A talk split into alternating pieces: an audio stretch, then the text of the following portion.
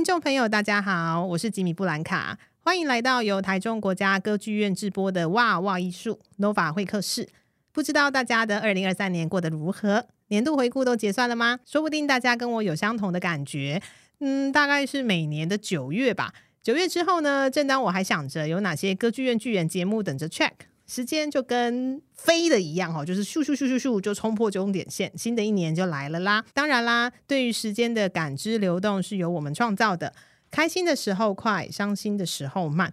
今年歌剧院的 Ars Nova 异想春天以时间为题，带着我们在思想上进行时间旅行。回看过去，前瞻未来，甚至是思考无限。我们无法改变时间的长短，但可以改变对时间的态度。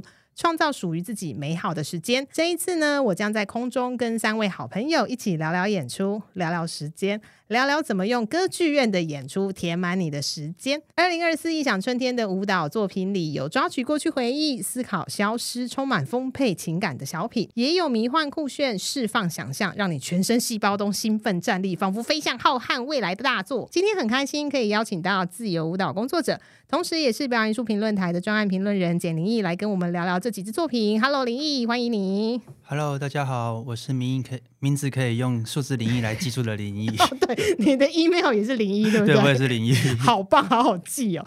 啊。好，那因为灵毅呢本身就是你跳舞嘛，你编舞，你教舞，你也写舞蹈的评论，再加上你的足迹其实不只是在台湾，也在世界各个城市穿梭，感觉好像各种理解舞蹈的面向你都接触到了。所以啊，我想说，在仔细聊接下来四支舞作之前，想先请教一下灵毅，有没有什么看舞的 pebble 或是 point 可以传授给观众？然后你自己看舞的时候会特别注意哪些地方？呃，这部分的话，其实我很想要说，没有什么 pebble。哦，好，我喜欢这个答案，对不对？因为我我不知道现在台湾的观众对于走剧场这件事情会不会感到还是很陌生或很紧张？但我自己是觉得，我在进去的时候，我不会全副武装去看一个作品，因为说实话，你也不知道你的对手就是那个创作者会丢给你什么东西。哦，可是那说不定是因为你武功刚强，就是你知道可以见招拆招啊。可是因为你知道，有时候期待越高，失落越大。哦、就是你做足了功课、但其实你面对的未必是你所期待的，或者是完全它是不一样的东西。所以我比较习惯就是赤裸裸的去给他暴击一下。然后你需要补充什么能量的时候，你就看一下哦，他在讲这个，或者是。因为你，你因为你一定会知道它是什么关键字嘛，嗯嗯，嗯。至少比如说我今天要看云门舞集的作品，那我知道关键字郑中龙，OK，所以我知道他过去可能我我看过过去的作品，或我第一次认识他，哦，这个人的名字给我一种、嗯、哦，他是男性，他龙好像怎么样，然后之后到时候再看，OK OK，所以其实又一样，就李小龙的那一句名言，Don't think。Feel 去感觉它就对了嘛，对，对不对？OK，好，那因为这次异想春天有四支作品啊，我们先从两支小品看起好了。嗯、而且我觉得蛮特别的是，这两支舞作小品呢，其实是由台湾两位中生代的编舞家所带来的。而且很凑巧，两个作品都跟消失有关，而且五座名称也都很有默契的放入了“消失”两个字。所以我在想说，是不是创作累积到了一定数量，还是一定的年纪，就会思考消失？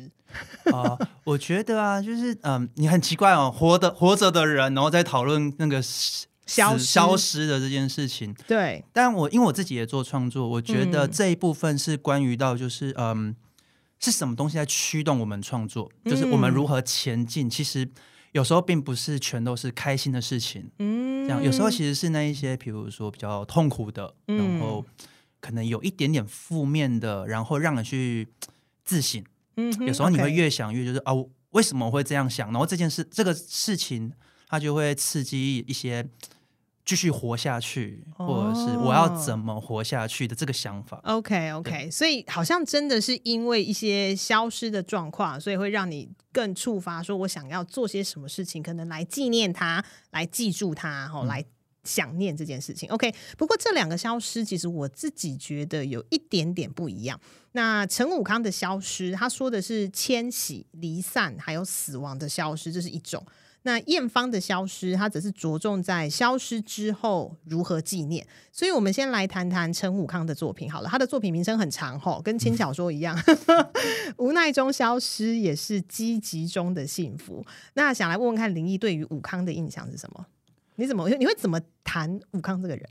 我每次看他的作品，都会又爱又恨。哎，怎么说？怎么说？就嗯、呃，因为你知道，我我呃，我印象中的武康就是他是个芭蕾舞星，嗯、芭蕾王子，很久很久很久很久以前。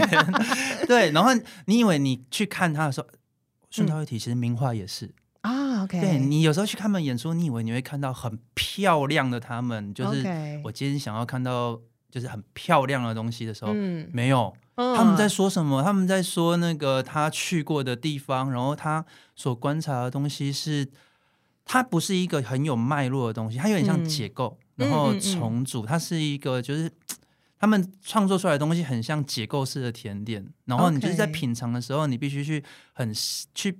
品味它里面的味道，不然的话，嗯、说实在，那个那个成品放在那边的时候，在那一一瞬间，你会怀疑自己到底看到了什么。哦，OK，好，因为我们刚刚有提到一个名字是名画哈，叶明画，就是陈武康跟叶明画，他们两个是台湾舞蹈圈算是创作能量非常丰沛的。神雕侠侣的神雕侠，哎，对，神雕侠侣很厉害，创作能量丰沛，然后也很会拿奖的两个两个人哈。那我可以帮大家补充一下，就是武康呢，他其实是二零二三到二零二四年歌剧院的驻馆艺术家。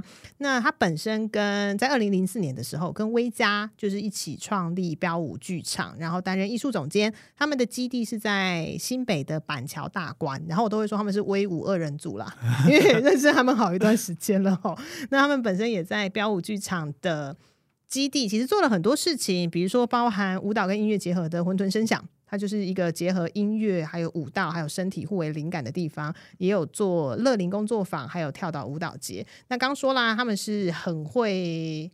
得奖 或是很会入围奖项的一个创作者哈，包含他之前二零二零年跟杰鸿贝尔共同编创跟演出的《拢是为着陈武康》，他有入围第十九届的台新表演艺术奖，然后近年也跟泰国的当代舞蹈大师皮鞋克朗淳和麻吉创作了非常多的作品。好，那我们来谈一下，就是这一支作品，就是名字很长哈，就是无奈中消失，也是积极中的幸福，因为。武康他在歌剧院驻馆嘛，所以演出就从驻馆的台中东协广场出发。那东协广场，我们要来聊一下，它是一个怎样的地方？我很诚实的说啊，我记得我在做这档功课的时候呢，就做到一半，我就在脸书打说，我好饿哦，真的超饿，因为我就很认真的去看了很多 YouTuber 他们在介绍东协广场是一个怎样的地方。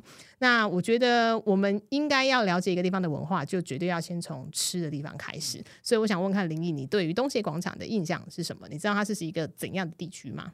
我自己知道的话，它是它算是一个 shopping mall，它不只是吃的，嗯、然后它可以采买很多很多他们嗯，移工或者是新住民他们所需要的、呃、用品原用品原物料，嗯、然后比较我时髦的衣服，哦、我觉得我不知道什么，我我有时候看到就是，当然当然呃，它不会太贵，就是。有点穿金戴银的哦，颜色很鲜艳，对，颜色很鲜艳。它那个颜色跟我们去西门町还有高雄新爵江那都完全不一样，不一样的色调哦，很欧美，不不怎么日韩，嗯嗯嗯，我觉得很特别的欧美，而且乍看之下穿的比比我们每一个人都还要更 sharp 那种。哎，对耶，我觉得他们对于色彩的勇敢度。是比台湾人还要再往前好几步的，对，他们很愿意把色彩穿在身上，对对对，这真的是蛮厉害的。然后还有一个秘密是我之前去台中工作的时候，嗯、然后有搭计程车是计程车，然后那个时就会聊天嘛，对、嗯，然后就会聊到其实他们有舞厅。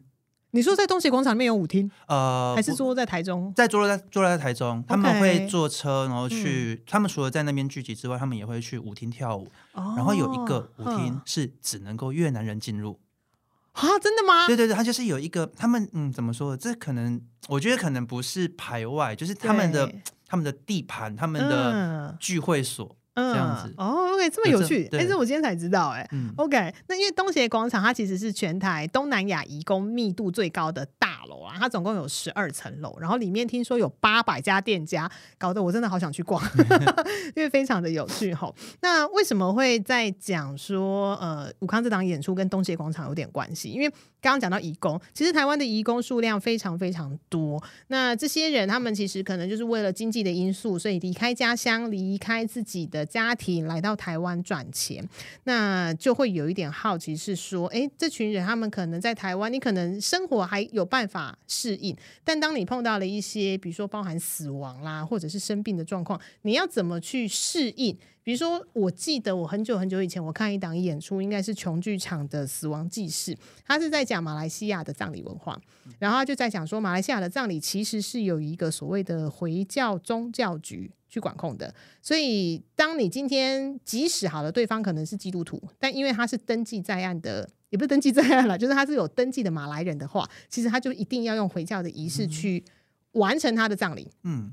好，所以这件事情就是让我想到说，哎，那就武康就会去思考啦。那这些离开离开根失了根的人们，他们在面对亲人离世或是在异地遭逢不测的时候，这些习俗跟仪式感的消失，是不是对于这群人来说会觉得啊，我都已经离开家乡了，然后我连死掉的时候我都没有办法回去，是一件很哀伤的事情。这可能是武康想要说的，但我们在说死亡之前，其实我很想好奇问问看林毅，因为你本身在国外的舞团待过一段时间，你也巡演各地，你可以跟大家分享一下有没有一些特别的，就是跟在国外的生活的时候，跟台湾啦或者是家乡有关的小事情，或是小物件，你一定会做，或是你一定会带在身上的，有没有一些特殊的仪式？好了，嗯，我。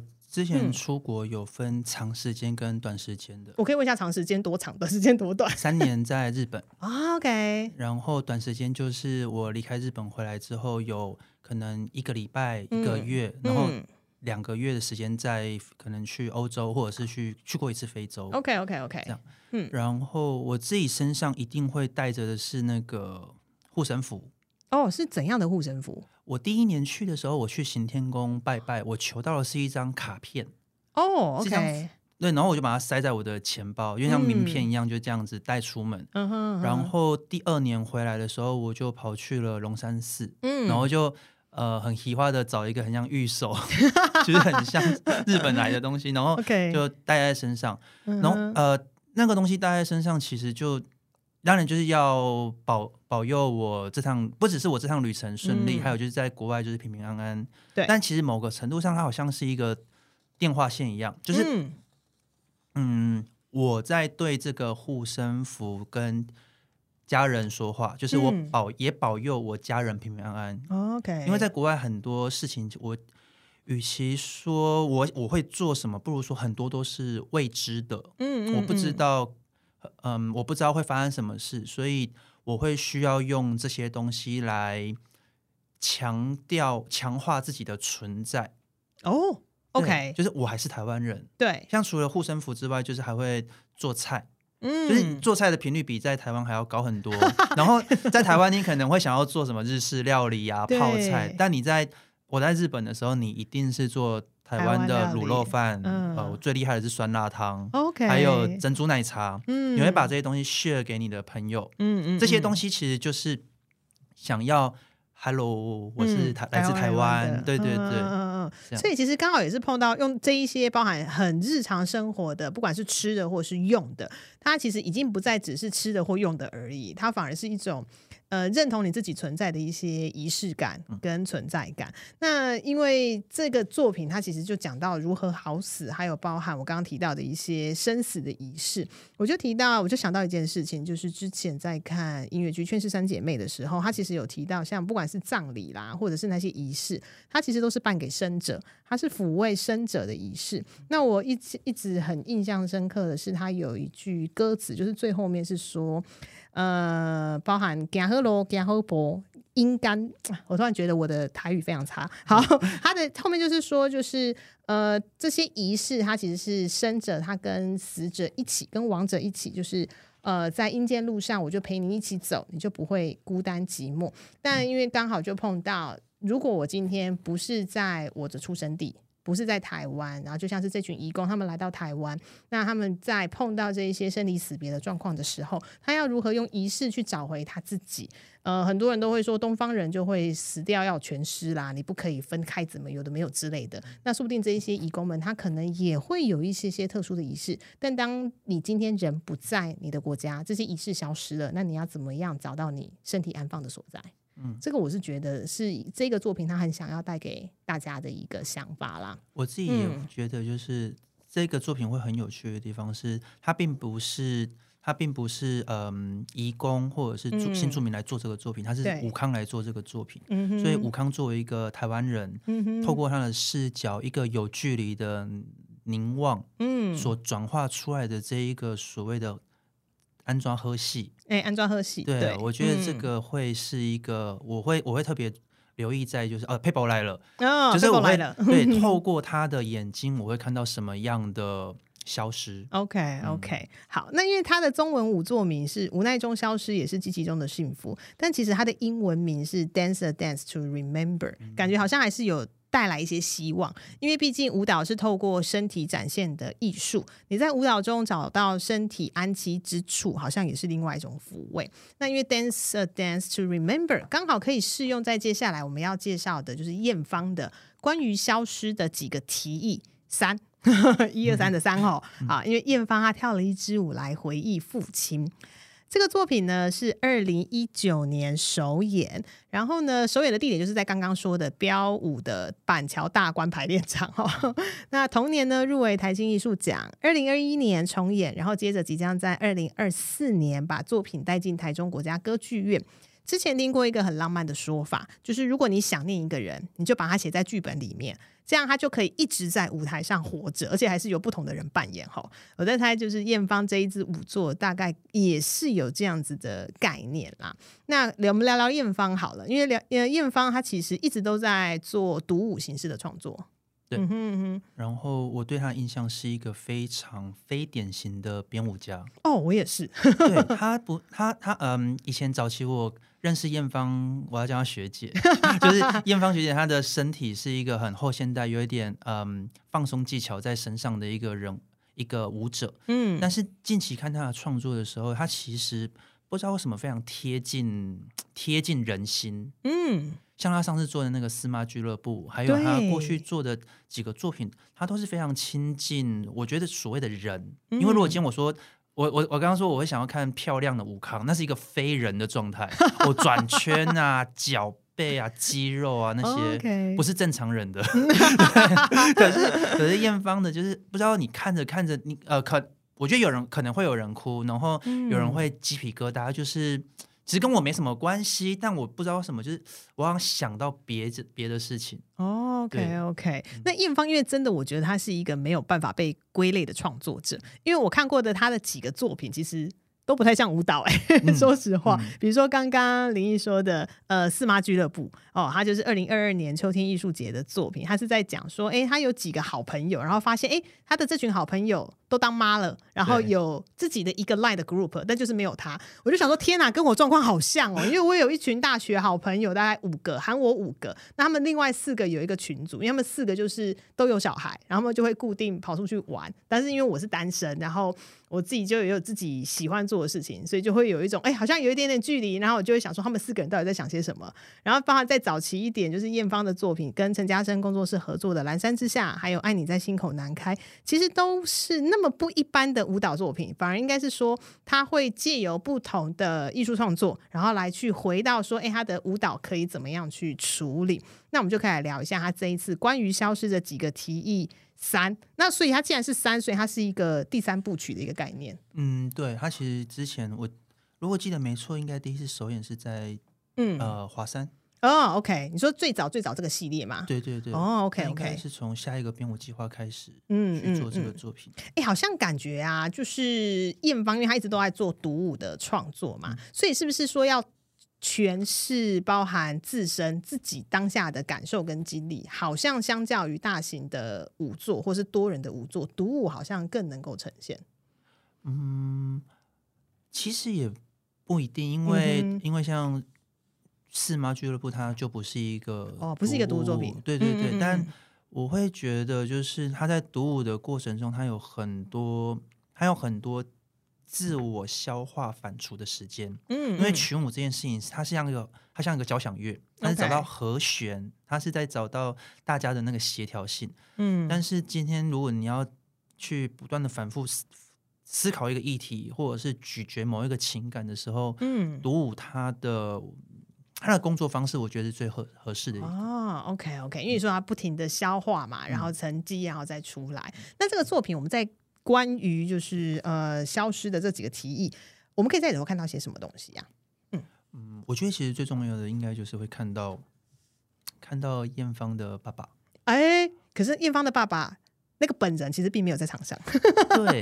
可是因为，嗯、呃，我可以拉回一下四妈，就是，嗯、呃，那一些学姐们，她们现在都是妈了，她、嗯、们没有在，她们没有，她们不是，她们不像，不像艳芳或一些线上的舞者，她们的，她、嗯、们的生活有更大的重心在所谓的生生活上面，是对。但是，嗯、呃，我觉得那个就是一个延续，哦。舞，嗯，生命的延续吗？生命的延续，或其实他们的舞蹈还在进行啊。就是你知道，舞蹈跳舞不跳舞，就是他都是舞蹈的一。你说，比如说在家里吸吸尘器的时候，可能可以抬个腿之类的。那是一个作为舞者的一生，就是他还是一个舞者，所以他我们才会看到，我们才看才会看到四妈还在台上演。嗯，然后一样就是艳芳的爸爸，他的嗯，艳芳他所使用的。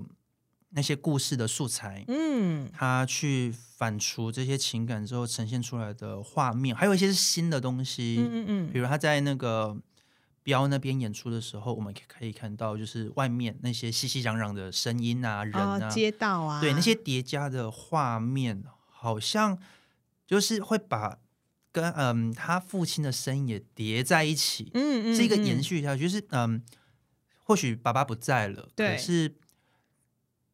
但就是艳芳跳的时候，他爸爸在啊。就是我我不不不不会不会很阴森，就是不不是鬼故事的上身各位，对对对 对，就是嗯，我觉得他，我觉得应该是说艳芳他用另外一种方式把他爸爸给做出来，而且艳芳是个载体。哦，对对对，是个载体。我呃我我记得我看那个资料上面他说我是个跳舞的人，嗯，的时候我当下对没错，他是个跳舞的人，他的身体嗯。有点像当机。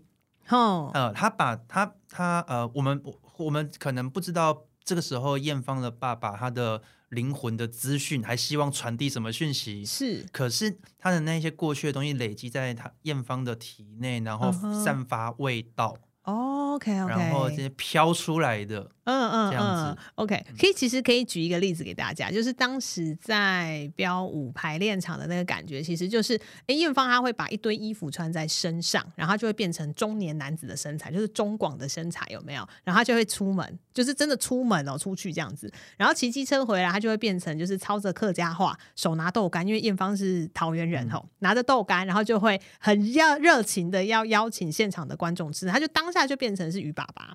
那这是一个，比如说很像是呃舞者是载体，然后爸爸灵魂上升的那个概念。那另外一种方式，它其实也会借由现场观众的一些尺寸。一起把爸爸给画出来，那他怎么画出来？我觉得这个就是让观众可以进到剧场里面感受一下。所以他用非常非常多的方式，包含是他自己是载体，或是向其他人借道具来重现父亲在场上这件事情。所以这一次进到剧场的展演，因为毕竟跟之前演出的地点不太一样。那我记得呃，艳芳在资料上面其实也提到说，他其实不只是把作品从 A。移到 B，因为空间不一样，你本来感觉就不一样。它其实还结合了几项结构，特别是刚刚林毅你说到的，因为你要一直不断的重现，就是他的私人记忆，所以包含他的记忆就有本身艳芳的家族记忆、艳芳父亲的个人记忆，还有艳芳对父亲的回忆与记录。那同时在这一次歌剧院的呈现，他就会一路从二零一九年创作首演、重演，一直到现在，每一次的演出都是拆装。组装，然后拼装跟结合，所以我有时候会好奇啊，像是在呃，比如说表演或是在跳这一类比较跟自身情感很贴近的作品的时候，感觉会不会每一次上舞台都会要再一次的把自己，就是你知道，完全摊开，完全赤裸在观众面前？但虽然它是个人情感，但它它还是一直需要是艺术品的舞作。感觉在跳舞的时候，舞者是不是会有一个这样子的一个挣扎存在？那个挣扎，嗯，会有。然后我觉得，像这一种、嗯、这种要直深入人心、自我内心的作品呢、啊，嗯，呃，在每一次上台的时候，好像都需要把自己清空。哦，OK，那个清空不是说把刚刚排练的或者是你想讲的东西清掉，嗯，而是那些东西还在，只是你必须，嗯、就我刚刚说不要全副武装，就是我、嗯、我我觉得我我我我讲我想象我是艳芳，她在上台的时候，她她身上所拥有的东西不是等一下要做什么的指令，OK，她我觉得她那个那个是要打开的，嗯，他的嗯。嗯。他的他的他的观察，他的观察，他的知觉是打开那个知觉包括就是现场观众的那一个那个情绪的波动，然后也包括他重新把这一个他准备好的石头丢进他的、嗯、呃心河心海里面，然后产生那个涟漪，嗯，这样子，这个会是他每一次作品不太一样的地方。OK OK，所以你可以看到说，就是一个故事怎么被重复诉说。然后同一副身体如何重复经历跟展演，就是你不停的重现自己私密的生命经验啦。所以这对于艺术家来说，其实也是一个蛮大的考验吼。那舞蹈不仅是可以描绘跟再生曾经存在的过去，还可以前往比较迷幻、迷蒙，甚至是不可知的未来。所以呢，我们介绍完这两支跟消失啊、回忆还有过去相关的舞作，我们需要系紧安全带吼，因为接下来要聊的两支作品。会带领观众飞到无边且具冲击性的世界。那在聊接下来这个作品之前，想要问一下林毅，你有看过新海诚的电影《你的名字》吗？哎呦，看到哭啊！看到哭，对不对？啊、好，为什么要讲这个呢？因为呃，当中的男女主角就是 Taki 跟米兹哈，他们终于是在黄昏时段，就是穿越时空限制而第一次面对面。那感觉就很像佛教术语的中阴，就中间的中，阴天的阴。吼，那这个词的意思就是。生命在死亡之后到下一期生命开始之前的存在状况，有一些虚无缥缈跟难以定位。那也是因为傍晚就是天色渐暗，日夜的能量就是倒转。融合再分开，所以这个时候世界万物的轮廓都会变得很迷蒙、很虚幻啦。所以感觉这个时候就会有非常多的魔物跑出来，有没有？你就会提高看到非人之物的可能性。那因为接下来要介绍的这个作品叫做《昼夜切分点》，但不是鬼故事吼，不用担心吼，它是在讲昼夜交替、虚实错位、游离迷幻的一个概念。好，我们现在跟大家解释一下昼夜切分点是什么好了，它是一个天文现象。对，然后你把它想成那个切分点，就是呃那个点的时候是白天跟黑夜是一样长的，所以最简单来说就是春分跟秋分啦，嗯、哦，是不是？就是白天黑夜一样长。当你过了这个点之后，你可能就是白天会变更长，或者是黑夜会变更长。吼、哦，那这个作品呢是由法国的创作者，就是 M M B 双人组亚德里安·孟朵跟克莱尔·巴点念。那我们先来聊一下，说他过去在台，我们可能可以从他过去在台湾演出的作品，然后来了解一下这个创作者在做些什么事情。因为我觉得这个创作者他们他们有点妙的是，他们能说是舞蹈演出吗？但其实我会觉得他们很科技耶。嗯、对啊，我觉得他们的他们的我嗯怎么说？他那个好像两层东西，嗯、就是一个。一个科技的衣服服装穿在那个舞者的身上哦，OK OK，因为他们是以人体的肢体为创作核心，但是他又有透过非常非常多的图像跟影像吼。那我想要来提说，他之前创作的作品，在台湾演出过的作品，比如说在二零一六年台北的白昼之夜，他有一个独舞叫做哈卡奈，然后他那个舞者他就是在一个立方体里面跳舞，其实就跟这一次昼夜切分点的状况一样。那他在跳舞的时候呢，他就会挥手啊，然后摆动啊，那你会发现他的那个立方体里面，他就会投有像是格纹啊，或是细细的雨丝。那在拨开的时候，舞者跟着互动，那的那个 X Y Z 的空间。的那些维度，它也会跟着互动。对，那我只是自己比较好奇的是说，像这种作品啊，我不知道林毅有没有跟呃多媒体投影合作过的状况？没有，没有，因为我一直很好奇说，说像他们那些 Q 点，或者是你要怎么动，是不是会比较困难？呃，我自己的经验就是我我没有跳过，但是我有听过几次的经验，就是它大体上分为两种，嗯嗯嗯，一种就是你必须很精准的点对点。OK，你必须真的要对到那个位置，所以它很像拍电影，嗯、就是拍完这一卡之后，下一个分镜，那个位置要一模一样哦，这样子。Okay、所以舞者在这样的环境里面工作的时候，他的那个嗯 mark，那个你需要站在什么位置，你的那个马克会有很多格，是这样子吗？对对对，而且要很精准，他会做的很精准，就是你必须踩在这上面，而且踩上去就对了的那一种。然后另外一种是比较比较新的方法，就是、嗯、反正你做什么，然后嗯。呃他们的城市就会跟着你人体的变化而变化啊，这个方面多了。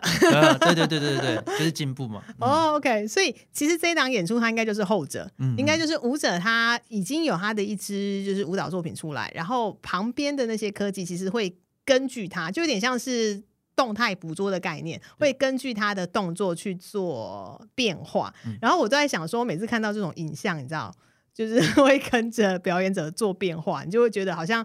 你就会想到一些动画，比如说像是富坚义博的猎人，嗯，他的那个气有没有？他就会具象化出来。比如特别是你在拨开它的时候，那个画面就会移动，或者是像《冰雪奇缘》里面 Elsa 没有？他自己就。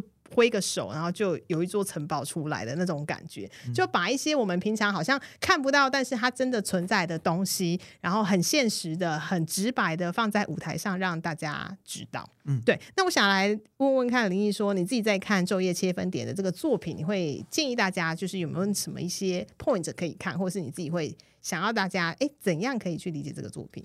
呃，我对于这一组创作的理解的话，我会觉得。到时候它一定会有很多奇幻的现象哦，奇幻的现象，对对对。嗯嗯、但我我自己在看的话，我一定就是看这些奇幻现象它的细节。嗯，可能当然因为舞者在舞者人是个很强烈的一个点，所以你一定会看着舞者。但我其实会分心去看旁边哦，旁边如何去发生反应，就是。因为人那个科技那个城市到底如何在那个人的身上去作用？嗯，有时候我们看人的时候，那些城市的变化会有点不太明显。嗯，但当如果你刻意的去看那些城市，就是那些影像的时候，你会发现它的嗯，它的波动会有很有一些特殊的细节在里面。嗯，这样子，我我还没看，所以我不知道有什么细节。但是我之前的经验就是，其实你不看。人的时候，影像也很美。嗯、OK，对对，okay. 而且你知道那个不是，而且你因你知道那个不是影像，那个是现场正在发生的事情哦的时候，它会显得很很活，很很有生命感。OK，所以它就真的是 live 的就对了。对对，对，它不会像说过往可能比较早期的影像都是预录好的，所以你就一定要站在一定的。位置上面，甚至你可能身体摆动的角度，你都必须要瞧好。但现在不是，现在其实已经可以做到影像可以直接去抓取人类，那感觉就很像是科技在跟人类的身体去做互动。嗯，而且呃，就是那些虚幻的画面嘛，嗯，可能就生活在我们的周遭当中，它可能就是一个空气的波动，嗯，我们看不到空气的。波动长什么样子？我们看不到 WiFi 的线长什么样子。对。可是，在那里面，你可以看到那个有些东西，像你刚刚说那个气，那个具现化，它就它被具现化出来了。嗯。这样，所以我觉得在看的时候，这一点是非常吸引人的。嗯哼。而且它还会拉近，我不知道这样讲怎么说，就是它会拉近数位，就是数位跟你人的之间的距离，而且那个距离可能很贴近，因为像就是刚刚讲到。那个你的名字，对的那一个中间的那一条线，它会不断的去拉近那件事情。嗯，然后如果假呃，我不知道他们会有互动，嗯，但至少我觉得你在看舞者还有跟那个科技这一个影像在互动的时候，它如果有达到一个。那个那个造化现象，造化效应，就是那个那个线不见了，对，它会很神奇啊。OK OK，而且我觉得最特别的是啊，我们一般都会认为影像是平面的，但我在看资料片段的时候，你可以看到其实它的影像不是平面，或者是有固定形状，它其实是可以扭曲、折叠跟重塑。对，所以你会看到它画出去，你可能会觉得它只是把东西给拨开，但没有，它就是整个让空间去扭曲了。我觉得这个也还蛮蛮特别的。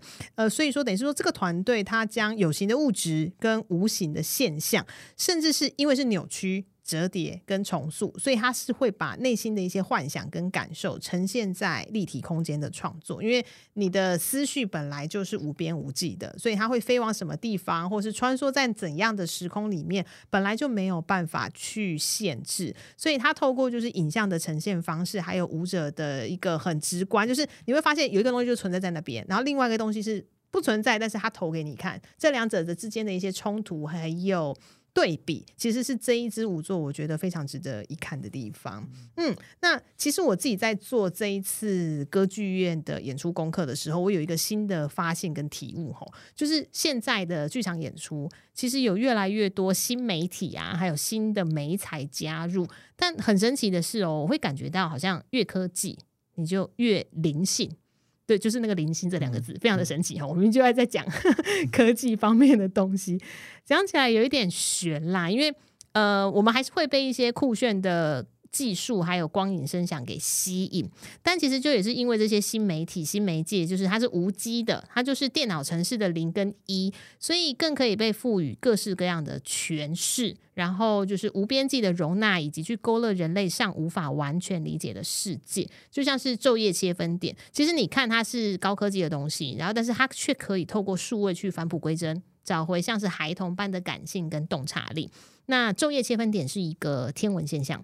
那我们也要讲另外一个天文现象，而且这个天文现象也是出现了，就代表有事情要发生了吼，就是月晕而风，那就是看到月亮周围出现月晕，就是毛毛的吼，就表示要起风，有事情要发生了。月晕呢，也就是毛月亮，对的，就是二零一九年首演的毛月亮回来啦。那我记得那那一年的毛月亮让我印象很深刻，因为我看完之后，我就在我的手机很快的，就是输入几个关键字，就是野性、疯狂、迷幻。嗑药爽片，好，大家以为就是发生什么事情？为什么可以看我看成这样？但真的就是这样，它就是一个会让你就是看到很爽的，就是嗑药的大爽片吼。那当年本来是预计二零二零年重置，但因为就是无奈碰到疫情，所以就是一路延档到现在。那既然要讲毛月亮，我们要来聊聊钟龙。好，宗龙他是现在云门舞集新的艺术总监，其实也一段时间了啦。那我们来问问看林毅对于钟龙的印象。我对他的印象，大前辈。哎、欸，我有把，我有，我好像有看到他第一个作品呢。哎、欸，你觉得他最早作品是什么？最早的作品，一个蓝色的地方。哇塞，那个非常中期。中期吗？还要对对对，哦，还在更早，还在更早。对对对，我第一次看宗龙的演出，应该是在北艺大的舞蹈厅。然后那个作品应该叫那个字应该叫艺，哪个字啊？呃，两个叉叉。两个叉叉，哦哦哦，就是很像瓦杯，没有那个竹字头那个。对，然后呃，他那时候其实我不确定舞者是不是他，因为那时候我我还小。对，他他吊在空中，然后用了一种非常很像宫庙的音乐。哦，在那个时候就已经是。对，你刚刚不是讲很迷幻？对对对对对。我那时候就觉得他好迷幻，好酷，就悬在空中，然后舞者在空中不断的变化肢体，然后又有一种。有一种我第一次在看正头或者在看看当机 key 当那种鸡皮疙瘩就出来。OK, okay. 然后他后来还有就是白胶带啊，嗯、那个非常帅气的作品，嗯，就是好看。OK，对你，我们不用什么深奥的形容，就是好看啊，各位，就是好看，而且每个舞者都很好看。OK，到你会想打他的一个作品叫《庄严的笑话》，以前呃春豆。嗯，我知道春豆。春豆那个时候，呃，还会在新舞台演出。嗯、新舞台现在不在，也不在了，好哀伤哦。对，你知道，就是嗯、呃，台湾的舞者一定很大部分的舞者一定都接触过马萨格兰姆，是马萨格兰姆。嗯，对，那个美国现代舞的一个技巧，然后那也是云门蛮起家的一个东西。好，然后呃，你一定会听过 Sappoda。那一个一个肉色的丁字裤，OK，对，他会穿在舞者的身上，然后就会讲到、oh. 哦，男生要穿 Sappoda 好害羞什么的，OK，他就把 Martha Graham 一个很经典传统的那种肌肉的身体，嗯、然后男生裸体穿 Sappoda 丁字裤在舞台上，嗯、然后两个人就把做一个很经典的动作，手往前，然后就摸到对方的鸡鸡。哈，对对对对对，反正就是这种哈，你怎么在做这种事情？对对对对，就笑出来了。OK，看着看着，然后就笑着笑着，那是我第一次在剧场里面听到笑声。OK，所以他是个很很叛逆的孩子。OK，对，然后很你在干嘛？你怎么可以这样搞？好难形容哦。对对对，然后呃对，然后后来他。长大了，沉淀了，嗯、所以就有那个一个蓝色的地方。哦，难怪你说那是中期，因为我是大概中期之后才开始认识宗龙、嗯。然后很音乐性的强，嗯、然后到烈，然后到现在，我觉得是他的第三个阶段。嗯，从在路上，他去他去呃他去《流浪者计划》，对，回来之后沉淀之后，嗯，换了一个我觉得我还是比较喜欢以前宗龙的新的宗龙，然后他现在一直在找一种我觉得自然现象。OK，如果长期看他作品，我们或许可以，他怎么都在做那种自然现象的作品。哦，OK，那单毛月亮是一个非常明显的东西，就是它很，它有一种你对灵性你所说不出来的那种宗教性，还有那一种。好像那种某种崇拜嗯嗯的东西嗯嗯嗯嗯哦，因为自然现象我们可以说一下，因为他二零一九年做了毛月亮嘛，然后二零二零年做的定光，它就是融合自然跟身体，然后有非常多的声响都是。自然的声响，然后由舞者发出，嗯、然后二零二二年做霞，二零二三年做波，哎，这个都是自然现象，对不对？是的，是的。好，那呃，因为这一次的毛月亮呢，它是跟 Sigur Rós 合作，那 Sigur Rós 是冰岛著名的后摇滚乐团，那他的作品风格其实也是一个空灵的风格，然后他也是吟唱孤寂啊、飘零等等，所以刚好就是毛月亮跟 Sigur Rós 的音乐其实是非常非常搭的。那我想来问一下说，说我们可以在毛月月亮里面看到什么东西？听说有很酷炫的、很大型的 LED 拼接巨幅荧幕、嗯。对，那个一个很黑的东西，它是它是个方形的吧？嗯、我没记错，它是个方形的。对，方形的。但它在舞台上做出一个很圆的黑洞。嗯嗯。我那时候看的时候，我就身体默默的往前，然后被某种吸进去。然后舞者其实也有一种就是。好像要被吸进去哦。的那么一个神秘的通道，嗯哼。然后我记得上次我看的时候，另外一个我不知道钟龙有没有看漫画《晋级的巨人》哦，我知道。对，你会在里面看到很很很很魁伟魁梧的男人的肉体，然后有很多不知从何而来的手，还有某种植物往上爬。爬，对不对？很嗯，很荒诞的一个作品，对。对，一开始看你会觉得说这是什么东西，对对对，但他真的会有碰到你，哎，对对对，碰到 touch 到崇拜有没有？那个毛竖起来，好像要开始就是往前腐败的那种。对对对，那因为我在那时候看的时候，我也是，就是他到底是感觉啦，他是一个部族，就是他，但是他是原始的还是未来的？其实我。自己看不太出来，因为我觉得都可以成立。那因为舞者非常非常的多，它就很像野兽，有没有？就是肉体就是非常的蓬勃啊，然后在精准切割的镜面舞台上去诠释人类的欲望跟争夺。那其实我自己那个时候甚至在形而上一点想，就是我就说嘛，我的关键字里面有嗑药，对不对？就毛月亮呢，它是一个嗑药嗑过头的一个状况，就是你脑袋会非常非常的混乱，但是它就很像野兽，你会。分裂聚集、狂欢、崇拜、献祭，所以它是一个可以让你的想象无穷奔放的一个作品。那直到最后，你就是整个全部收束，然后变得非常非常安静，你才会发现说，哎，其实从头到尾，说不定就是只有你自己一个人，然后你是孤独的。所以我觉得这支舞作可以从很多面向来看。那当时我在看的时候，第一秒看的时候，我会想说，这个是郑中龙的作品吗？我自己看的时候，一开始我就有点模糊，就想说这是吗？对啊，那种肉体的交叠，这种奇幻的东西，嗯嗯嗯，我我一直觉得就是钟龙，包括他的故事，给我一种非常嗯，怎么说，中呃正头有一种有一种台湾的民俗，嗯，民俗的那种底蕴在里面。对，可是那一次我看完之后就，哇塞，这是。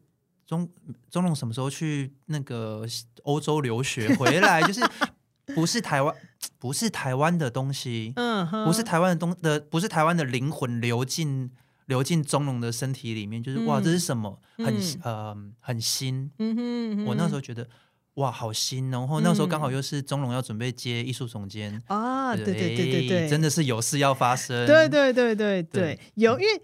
那个时候是真的，的确我觉得很新，就像你刚刚说的，哎，好像有一点点就是一些疯狂的国外的舞团的味道。但你仔细去往下往下继续看，他的身体的使用方式跟能量，其实都还是有他的签名。就是你刚刚说身体大幅度的律动跟摆荡，还有充满草根街头的能量。可以去看十三声哦，看十三声哦，对对对，我真的觉得这个真的很棒。大家可能有时候会觉得一些台湾的。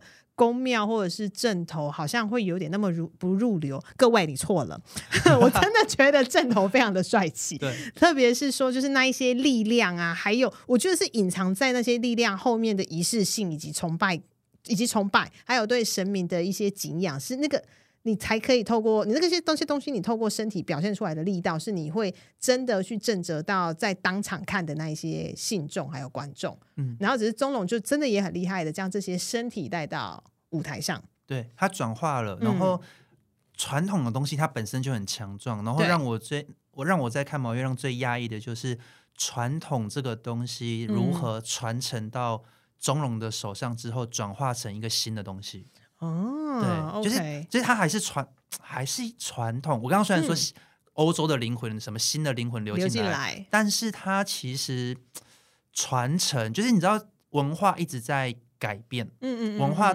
文化它嗯，它可能会被遗忘再发生，或遗忘再发生，嗯，但这过程中改变也是这一个遗忘再发生的一环，它会变成一个新的样子。嗯、像我上次看那个。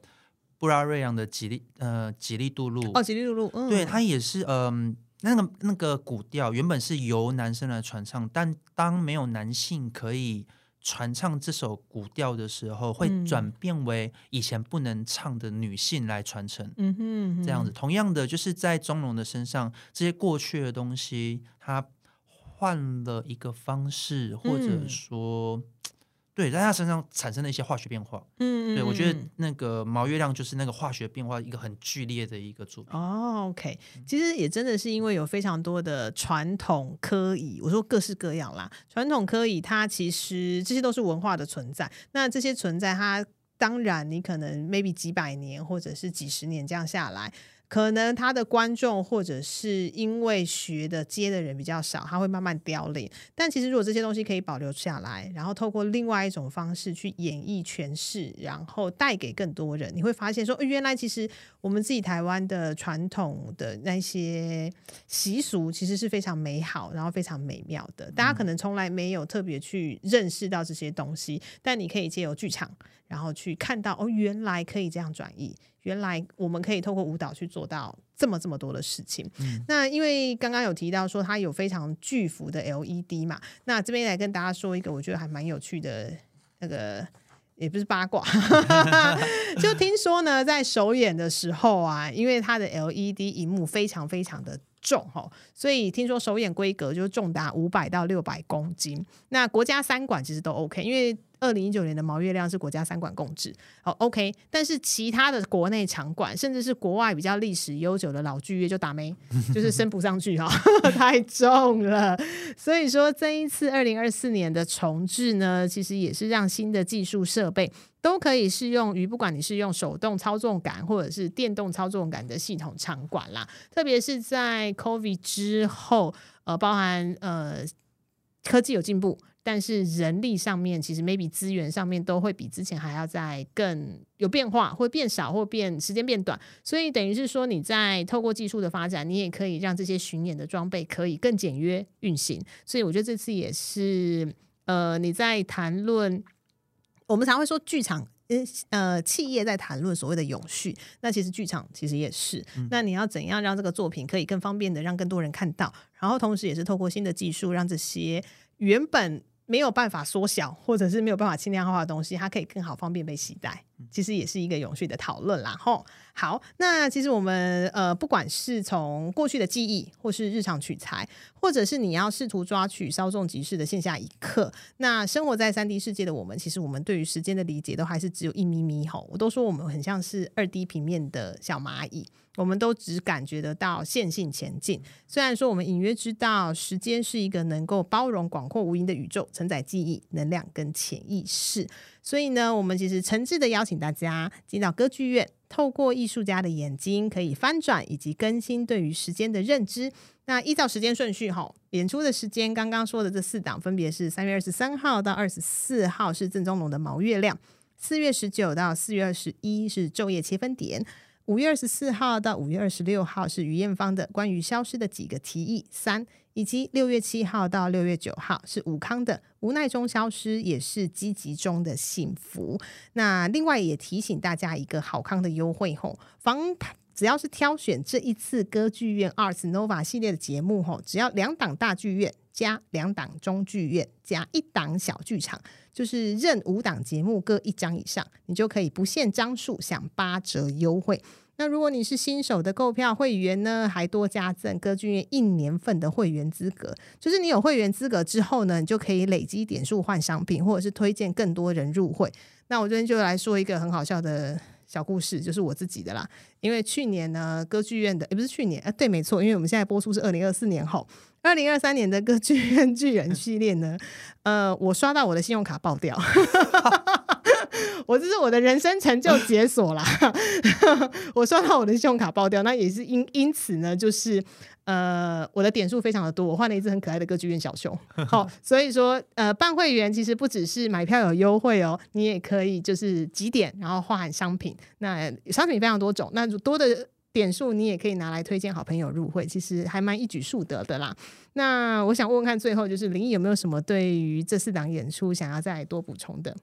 嗯，呃，我觉得就是我们透过艺术家的灵魂之窗，我们看见了他们所做的选择，嗯、然后可以看见他们眼中的世界。嗯，那平常我们看的世界可能就是，嗯、呃，可能你觉得无聊了，你觉得有一点千篇一律，想要换换新的视野的时候。这时候我们不妨就是看看他们的灵魂到底可以走到什么地方啊？OK，其实也是刚好我最接接接下来要说的哈，就是让我们用剧场抓住时间，打开身上所有的感官，进到剧场对话跟体验时间的万种魅力。那今天我们就谢谢林毅陪我们聊了这么多，我们就到时候台中国家歌剧院见哦。嗯，好，拜拜。